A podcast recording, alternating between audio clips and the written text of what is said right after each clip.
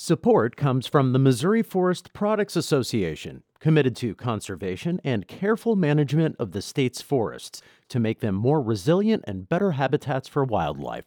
ChooseWood.com. From the St. Louis Public Radio Newsroom, this is The Gateway. It's Wednesday, November 4th. I'm Wayne Pratt. Donald Trump is the presidential winner in Missouri. He won by 15 points in yesterday's election, and that had a major impact on races throughout the state. Missouri is a red state, and when a presidential candidate wins by a landslide, Republicans are going to reap the benefits. St. Louis Public Radio's Jason Rosenbaum and Rachel Lippman analyzed the election results in just a few minutes. Along with the presidential contest, the race for Missouri governor has been one of the most watched of this election. Incumbent Republican Mike Parson defeated State Auditor Nicole Galloway to win a full four year term. St. Louis Public Radio's Jacqueline Driscoll reports. The race turned out to be tougher than expected for Parson. Galloway campaigned hard on his response to the coronavirus, a theme she carried over into her concession speech. We can no longer ignore science and the growing threat of COVID 19.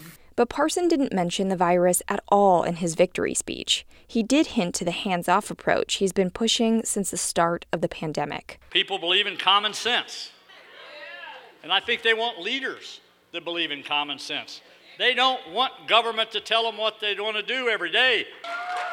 Parson says he'll continue to put the economy first, emphasizing workforce development and job training. I'm Jacqueline Driscoll, St. Louis Public Radio. A high profile congressional race in Missouri is also in the Republican win column. Four term incumbent Representative Ann Wagner defeated State Senator Jill Schupp to win re election in the 2nd Congressional District. Voters in St. Louis City and County have elected the first black Congresswoman in Missouri history. St. Louis Public Radio's Jason Rosenbaum reports on the victory by Cori Bush. Bush's win in Tuesday's election was never in doubt, as the 1st congressional district is heavily Democratic. She effectively won the seat when she beat Congressman Lacy Clay in August. Bush is hoping to pass expansive health care and environmental legislation. She also wants to provide hope for people who have been disconnected from federal politics. You know, that's what this is. It's not about Cori, it's about us. We just changed this thing, and now hopefully all acro- across the country they'll see that regular people, that a nurse, you know, a postal worker, that can run for Congress or any any elected office. Bush will be sworn into office in January. I'm Jason Rosenbaum. St. Louis Public Radio. In Illinois, Republican Rodney Davis has won a fifth term to represent the 13th congressional district. He defeated Democrat Betsy Dirksen Londrigan in a rematch of their 2018 race. Davis used his victory speech to focus on bipartisanship and health care. We're going to fight to make sure that the Democrats or the Republicans, if we're in the majority, are going to codify pre existing condition coverage protections for every single American. This isn't a Republican or a Democratic issue. This issue is a personal issue to me. Davis says his priority is dealing with COVID 19. Voters in the city of St. Louis have made a big change to the way they pick some of their elected officials. Starting in March, candidates for mayor, alderman, board president, and comptroller will run in nonpartisan primaries. Voters will be able to pick as many candidates as they want in the primary, a process known as approval voting. The top two candidates will go to a runoff in April. Mallory Rush is the campaign manager for STL Approves, which backed Proposition D. She says the next step is a big voter education push. We're going to be, you know, working really closely with community organizations, um, with individuals who are running for office in the spring, uh, with ward level leaders and organizations.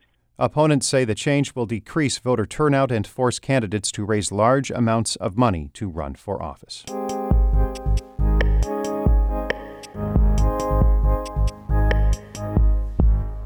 President Donald Trump won Missouri last night by a wide margin, repeating a feat from 2016. St. Louis Public Radio's Rachel Lippman and Jason Rosenbaum discuss his performance in the Show Me State and what it means for other races in Missouri. So it was a 15 point margin of victory for Trump in Missouri this year versus 19 points in 2016. Jason, overall, what's your takeaway with those numbers? My takeaway is that it still yielded really big victories for Missouri Republicans. Not only did they win the crucial gubernatorial race where Governor Mike Parson won a full four year term over State Auditor Nicole Galloway. But they also won all the down ballot statewide elections, so Attorney General, Lieutenant Governor, Secretary of State Treasurer. And they didn't lose two hotly contested state Senate races.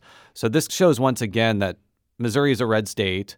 And when a presidential candidate wins by a landslide, Republicans are going to reap the benefits of that. It also struck me a little bit too that Parson is a little bit stronger of a candidate than Eric Greitens was. Um, in 2016, he won by five points, whereas Parson basically paced the same as Trump. Uh, he won 57 to 40, which is a 13 point victory. Where else did we see this huge margin play out? You mentioned some of the state races. I think it had implications at a federal level as well. It did because Congresswoman Ann Wagner defeated Democratic State Senator Jill Schupp in the nationally watched second congressional district race that takes in parts of St. Louis, Jefferson, and St. Charles counties. And there was fear that Wagner was vulnerable because of this perceived weakness of Trump in suburban areas. And while that may have played out elsewhere, it did not really play out in this district. In fact, uh, Wagner won St. Louis County by a larger percentage than when she ran against Cort VanOstran in in 2018, and, and, this was a nationally targeted race too. So she actually won bigger than she did in 2018. Did it bring any other issues over the finish line too? I'm looking at Amendment Three, which undid Clean Missouri. It was the so-called Dirty Missouri Amendment. I don't know if Amendment 3 passed necessarily because of the Republican wave. I think that the real reason it passed is that appeals court judges wrote this summary that voters see on their ballots that emphasize really itty bitty changes to lobbyist gifts and campaign donation limits and didn't really spell out like what the big change would be to state legislative redistricting.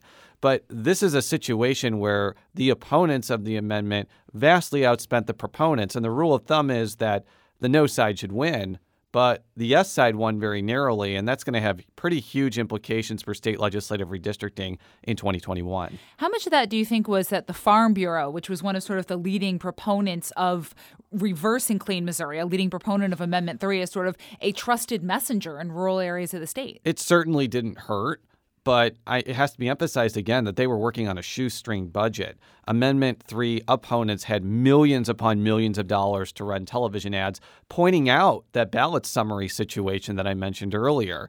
And maybe it's a situation where the Republican wave affected things, but I really think that summary ended up being very deadly. Do you think the competitive St. Louis County Council race between Republican Ernie Trakas and uh, Democrat Bob Burns in the St. Louis County area had any impact on that Wagner Schupp race in terms of turning out people who would vote for Wagner? It might have just because South St. Louis County is split pretty evenly between Republicans and Democrats. And, and even though Trakas is not universally beloved by St. Louis County Republicans, a strong performance by him certainly doesn't hurt. The bigger impact of his win is that even though, and Rachel, you and I interviewed him, he's not a super fan of St. Louis County Executive Sam Page, but he probably is going to be more amenable to him than Democrat Bob Burns would have been.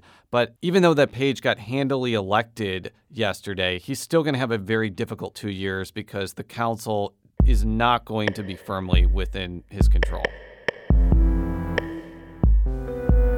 That was St. Louis Public Radio's Jason Rosenbaum and Rachel Lippman discussing last night's election results. Executive editor Shula Neuman edited that report. Music by Ryan McNeely of Adult Fur. I'm Wayne Pratt from the St. Louis Public Radio Newsroom. This has been The Gateway.